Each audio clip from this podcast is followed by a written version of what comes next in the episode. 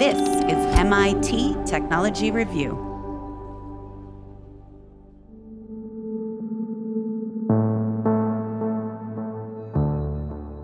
There's a situation playing out on board the International Space Station that sounds like something out of Star Trek. Warning. Hull breach on deck one. Emergency force fields inoperative. Everybody out!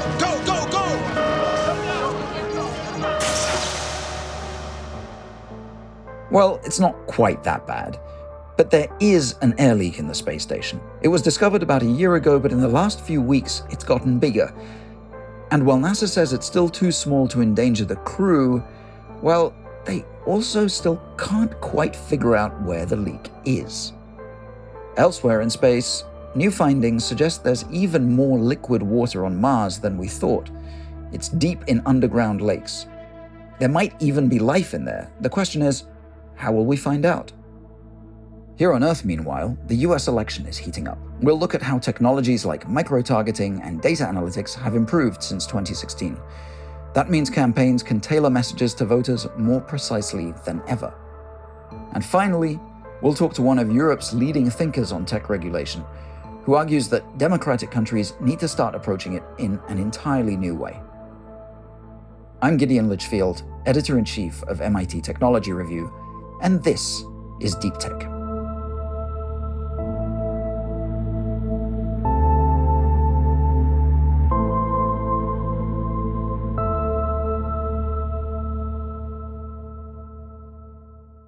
The International Space Station always loses a tiny bit of air, and it's had a small leak for about a year. But in August, Mission Control noticed the air pressure on board the station was dropping, a sign that the leak was expanding. The crew were told to hunker down in a single module and shut the doors between the other modules. Mission Control would then have a go at pressurizing each sealed module to determine where the leak was. As our space reporter Neel Patel writes, this process went on for weeks, and they didn't find the leak until one night. On September 28th, in the middle of the night, the astronauts are woken up. Two cosmonauts and one astronaut that are currently on the ISS. And Mission Control tells them, hey, we think we know where the leak is finally. You guys have to go to the Russian side of the station in the Zvezda module and start poking around and seeing if you can find it. Okay, and so they got up, and they got in the in the module and they went and poked around and did they find it? No, they have still not found out the leak yet.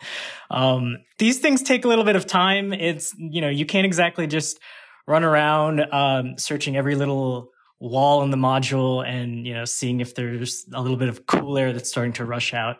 Um, the best way for the astronauts to look for the leak is a little ultrasonic leak detector that kind of spots frequencies that air might be, you know, rushing out.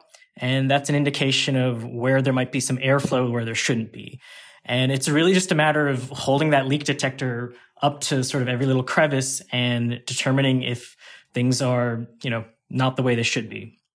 So, as I mentioned earlier, the space station always leaks a little bit. What made this one big enough to be worrying? So the, you know, like I said before, the air pressure was dropping a little bit. Um, that's an indication that the hull is not stable, that there might be something wrong, that there could allegedly be some kind of cracks that had been growing. And if that's the case, it means that the hull of the spacecraft at that point is a little bit unstable. And if the leak is not taken care of as soon as possible, if the cracks are not repaired as soon as possible, things could grow and grow and eventually reach a point where something might break. Now, that's a pretty distant possibility, but you don't take chances up in space.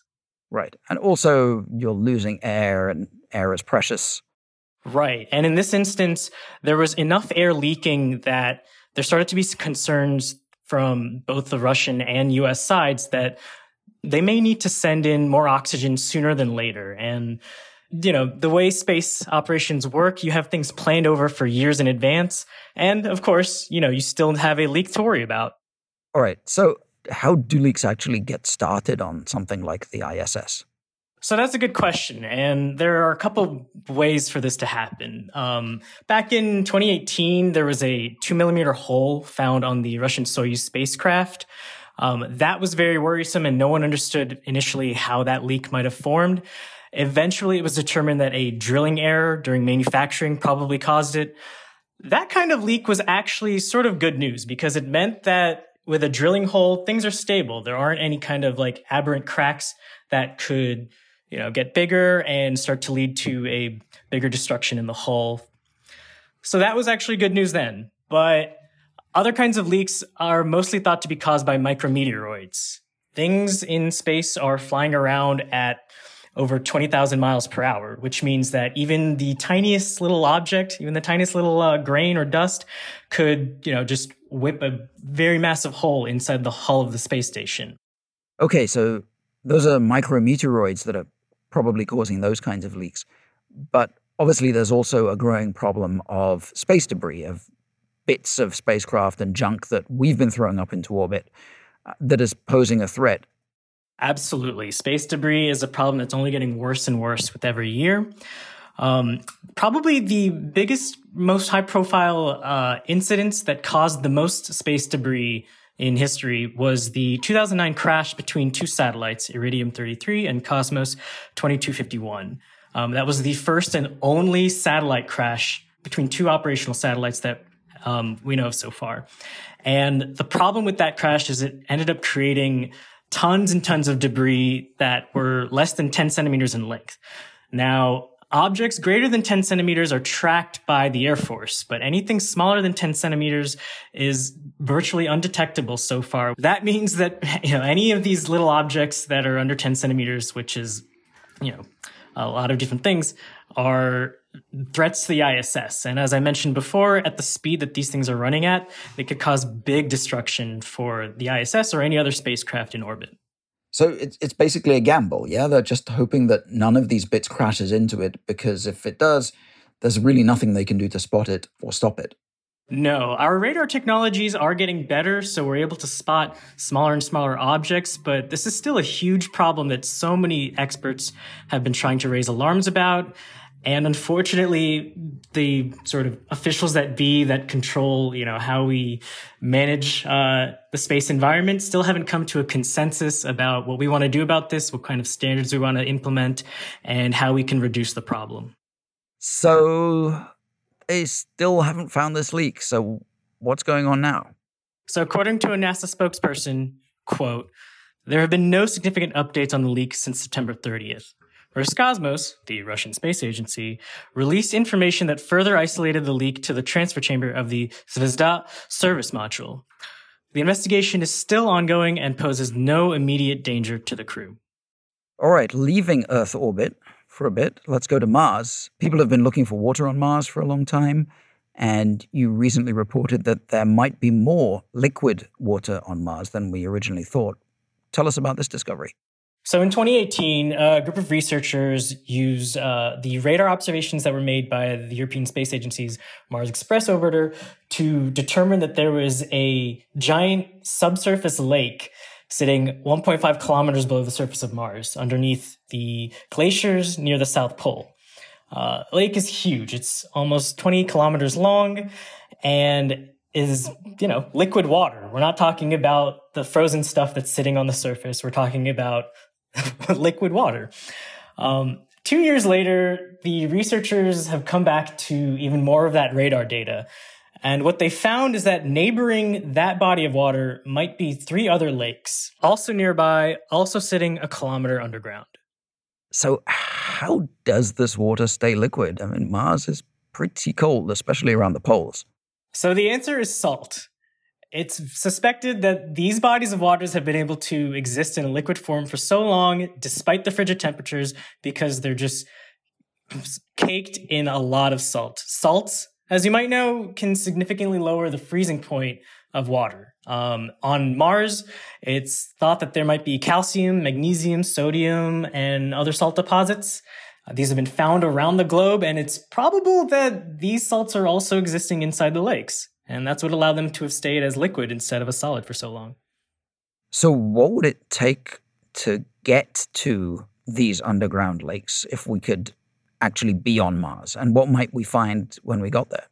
These lakes, as I've mentioned, are sitting at least one kilometer, sometimes further deeper underground.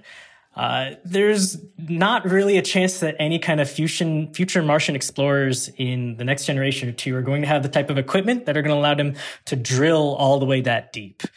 Um, which is not really a problem for these future colonists. There's plenty of surface ice at the Martian poles that's easier to harvest in case they want to create drinking water or, you know, turn that into uh, hydrogen, oxygen, rock, and fuel.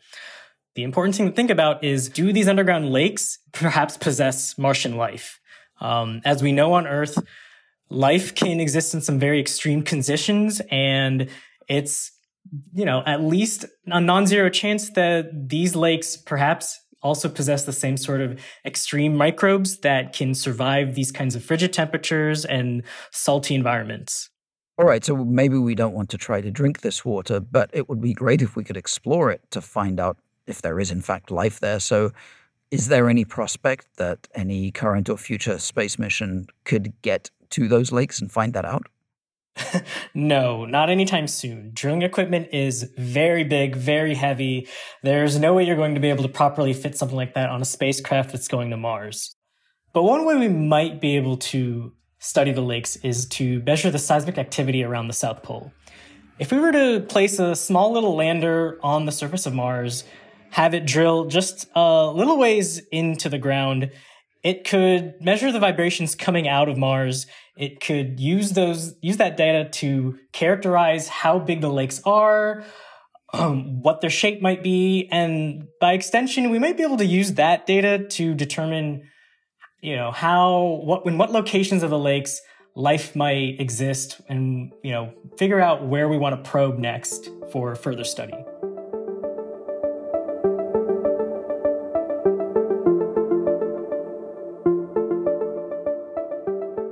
Technology has been an increasingly important part of political campaigns in the US, particularly since Barack Obama used micro targeting and big data to transform the way that he campaigned. Uh, with every election since then, the techniques have gotten more and more sophisticated. And in her latest story for MIT Technology Review, Tate Ryan Mosley looks at some of the ways in which the campaigns this time round are segmenting and targeting voters even more strategically than before. So, Tate, can you guide us through what is new and improved and how things have changed since the 2016 election?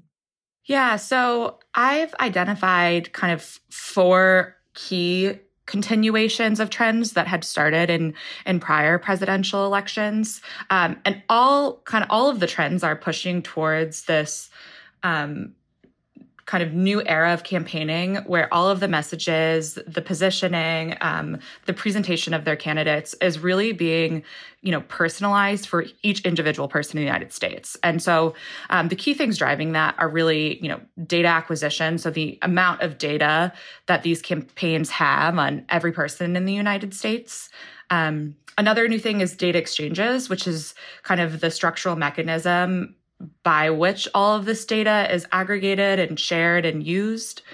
And then um, the way that that data kind of gets pushed into the field and into strategy is, of course, micro targeting. And, and this year, you know, we're seeing campaigns employ things with much more granularity, like using SMS as one of the main communication tools to reach um, prospective voters, um, actually uploading lists of profile names into social media websites. Um, and lastly, kind of a big shift in 2020 is a, a more clear move um, away from kind of the traditional opinion polling mechanisms into AI modeling. So instead of having, you know, these big polling companies call a bunch of people and try to get a, a sense on the pulse of the election, you're really seeing AI uh, being leveraged to predict uh, the outcomes of the elections in, in particular segments. So let's break a couple of those things down. One of the areas that you talked about is data exchanges. And there's a company that you write about in your story called Data Trust. Can you tell us a bit about who they are and what they do? So, Data Trust is the Republicans' um, kind of main data aggregation technology. And so, um, what it enables them to do is uh, collect data on all prospective voters, host that data, analyze the data, and actually share it with uh, politically aligned PACs, 501c3s, and 501c4s. And previously, um, because of FEC regulations, you're not allowed to kind of cross that wall between campaign and um, 501c3s, 501c4s, and PACs. And the way that these data exchanges are set up is it's enabling data sharing between those groups. How does that not cross the wall then? Right. So basically, the, what they say is the data is anonymized to the point that you don't know where the data is coming from. And that is kind of the way that they've been able to skirt the rules. Um, the Democrats actually sued the Republicans after the 2016 election, and then they lost. And so, what's really notable is that this year the Democrats have created their own data exchange, um, which is called DDX. And so, this is the first year that the Democrats will have any type of similar technology. Um, and since the Democrats have come online, they've actually collected over 1 billion data points, um, which is a lot of data. So, these data exchanges allow basically a campaign and everyone that is aligned with it supporting it to share all the same data. And what is that enabling them to do that they couldn't do before? Yeah, that's a good question. And what it's really doing is it's kind of enabling a lot of efficiency and the way that voters are being reached. So there's a lot of double spend on voters who are already decided. So, for example, um, the Trump campaign might be reaching out to a particular you know voter that has already been decided by a group like the NRA to you know be conservatively aligned and very likely to vote for Trump. But the Trump campaign doesn't know that in their data set. So this would enable the Trump campaign to not spend money reaching out to that person um, and it makes kind of the efficiency and the comprehensiveness of their outreach um, kind of next level. So let's talk about micro targeting uh, the famous example of micro targeting of course is Cambridge Analytica, which illicitly acquired a bunch of people's data from Facebook in the 2016 campaign, and then claimed that it could design really specific messages aimed at millions of American voters. And a lot of people, I think, called that ability into question, right? But where are we now with microtargeting?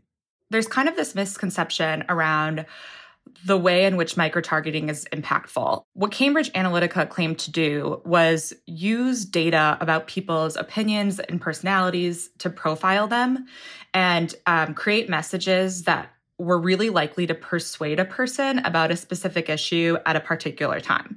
And that's kind of what's been debunked that, you know, political ads, political messages are not actually significantly more persuasive now than they've ever been.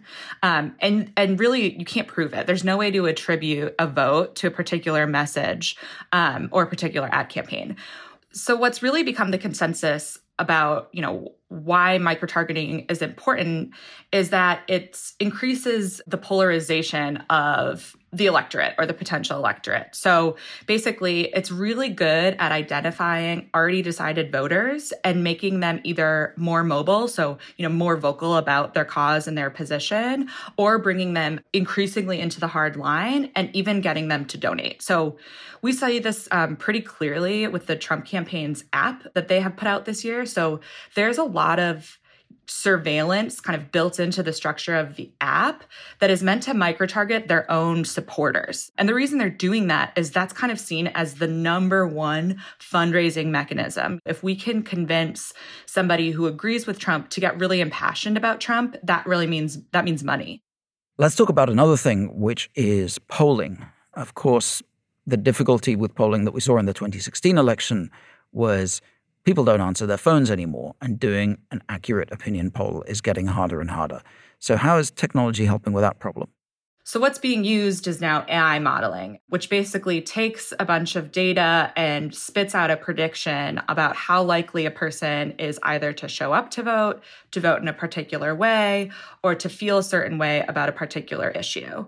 And so these AI models, they were also used in 2016. And it's, it's worth noting in 2016, AI models were about as accurate as the traditional opinion polls in terms of, you know, really not predicting that that Trump was going to win. Um, but you know, as the data richness gets better, as data gets more, you know, becomes more real time, um, as the quality improves, we're seeing an increased accuracy in AI modeling that kind of is signifying it's likely to take, you know, more and more become a bigger part of how polling is done.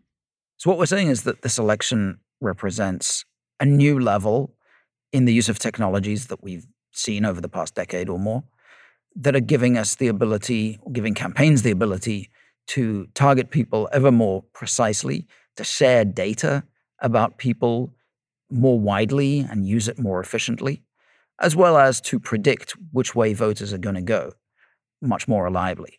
So, what, is, what does all this add up to? What are the consequences for our politics? What we're really seeing as is kind of a, a, fragmentation of campaign messaging and the ability to kind of scale those fragments and those silos up. And so what's happening is it's becoming significantly easier for campaigns to say different things to different groups of people. And that kind of skirts some of the norms that we have in, in public opinion and civic discourse. Um, around lying, around, you know, switching positions, around distortion that have in the past really been able to to check public figures. Because politicians can say one thing to one group of people a completely different thing to a different group, and the two groups don't know that they're being fed differing messages. Exactly. So, you know, the Biden campaign can easily send out a, a text message to a small group of, you know, 50 people in a swing county that say something really specific to their local politics. And most people would never know or really be able to fact check them um, because they just don't have access to the messages the campaigns are giving, you know, really specific groups of people. And so that's really kind of changing the way that we have civic discourse. Um, and you know it, it, even allows some campaigns to kind of manufacture cleavages in the public. So it can actually kind of game out how they want to be viewed by a you know specific group of people and hit those messages home um, you know and kind of create a cleavage that previously wasn't there or wouldn't be there organically. Does that mean that american politics is just set to become irretrievably fragmented I mean, that's absolutely the concern. Um, what's interesting is I've talked to some experts that actually feel that this might indeed be the pinnacle of campaign technology and personalized campaigns. Um, because public opinion is really shifting on this. So, um, Pew Research Group actually just did a um, a survey that came out this month that showed that the majority of the American public does not think social media platforms should allow for any political advertisement at all, and the large majority of Americans believe that political microtargeting, especially on social media, should be disallowed. Um, and we're starting to see that reflected in Congress. So there are a handful of bills actually that have bipartisan support um, that have been introduced to both the House and the Senate that are seeking to kind of address some of these issues. Um, they obviously won't be, you know, we won't see the impact of that before the 2020 election, but a lot of experts are pretty hopeful that we'll be able to see some legitimate regulation for for the upcoming presidential in 2024.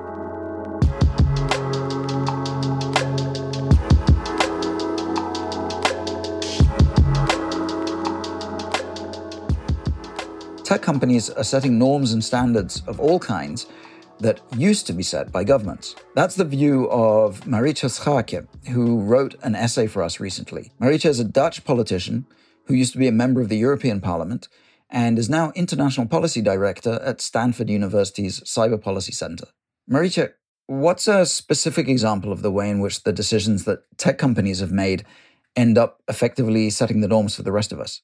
Well, I think a good example is how, for example, facial recognition systems and even the whole surveillance model of social media and search companies has set de facto norms compromising the right to privacy. I mean, if you look at how much data is collected across a number of services, that the, the fact that there's data brokers renders the right to privacy very, very fragile, if not uh, compromised as such. And so I think that is an example, especially if there's no laws to begin with, where the de facto standard is very, very hard to roll back once it's set by the companies. Right. So, how did we get to this? Yeah, that's the billion dollar question. And I think we have to go back to the uh, culture that went along with the uh, rise of companies coming out of Silicon Valley that was essentially quite libertarian. And I think they, these companies, these uh, entrepreneurs, these innovators, uh, may have had good intentions, may have hoped that their inventions and their businesses would have a liberating effect. And they convinced lawmakers that the best support that they could give this liberating technology was to do nothing in the form of regulation.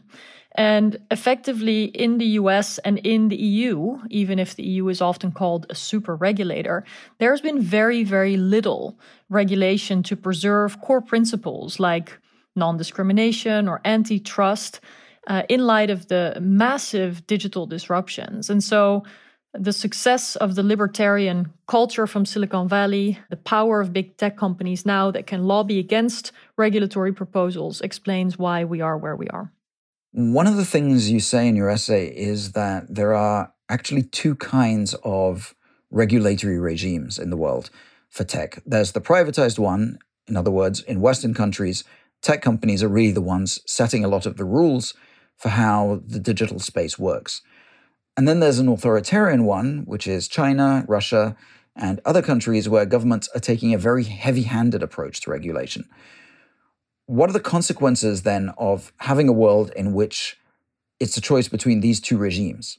I think the, the net result is that the uh, resilience of democracy and actually the articulation of democratic values, the safeguarding of uh, democratic values, the building of institutions has lagged behind. And this comes at a time where democracy is under pressure globally anyway. Uh, we can see it in our societies, we can see it on the global stage where in multilateral organizations, it is not a given that the democracies have the majority uh, of, of votes or, or voices. And so, all in all, it makes democracy and projected out into the future, the democratic mark uh, on the digital world very fragile. And that's why I think there's reason for concern. Okay, so in your essay, you're proposing a solution to all of this, which is a kind of alliance of democratic nations to create rules for tech governance. Why is that necessary? Right. I think it's necessary for democracies to work together much more effectively and to step up their role in developing a democratic governance model of technology. And I think it's necessary because with the growing power of corporations and their uh, ability to set standards and effectively to govern the digital world on the one hand, and then on the other hand, a much more top down, control oriented, state led model that we would see in states like China and Russia.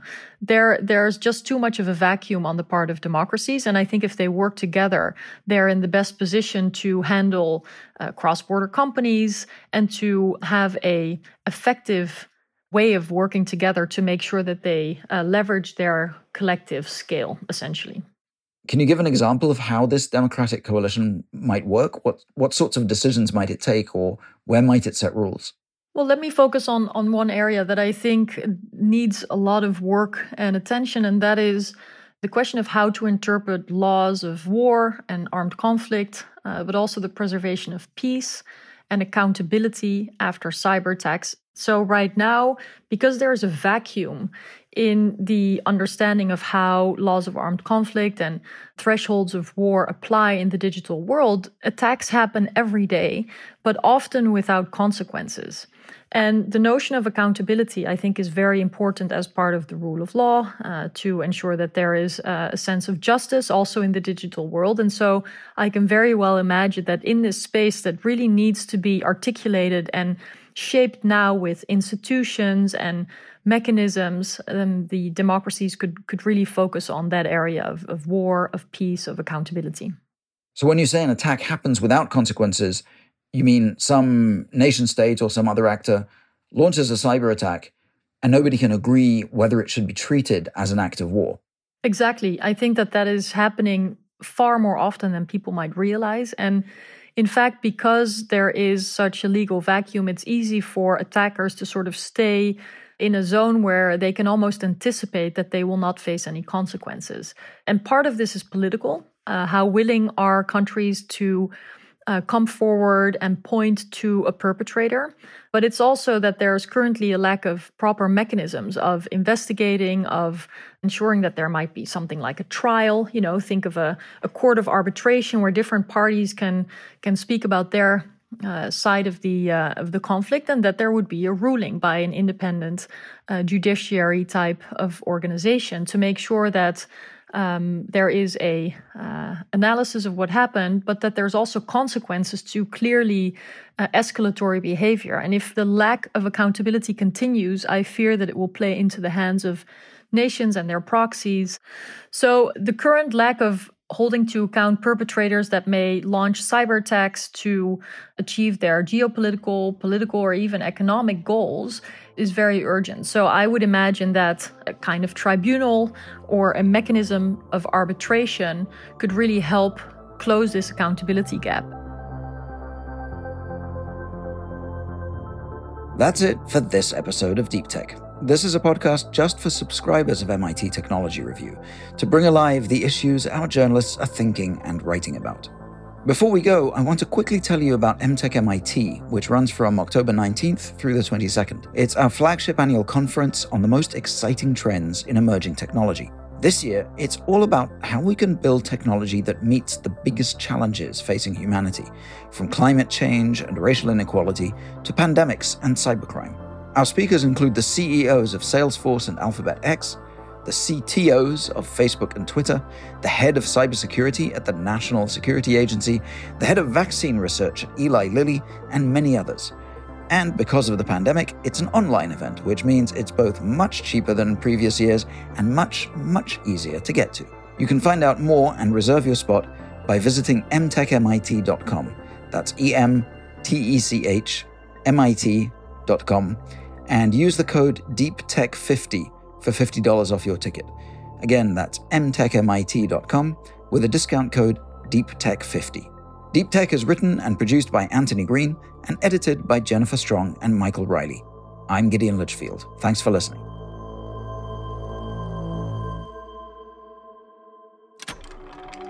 This is MIT Technology Review.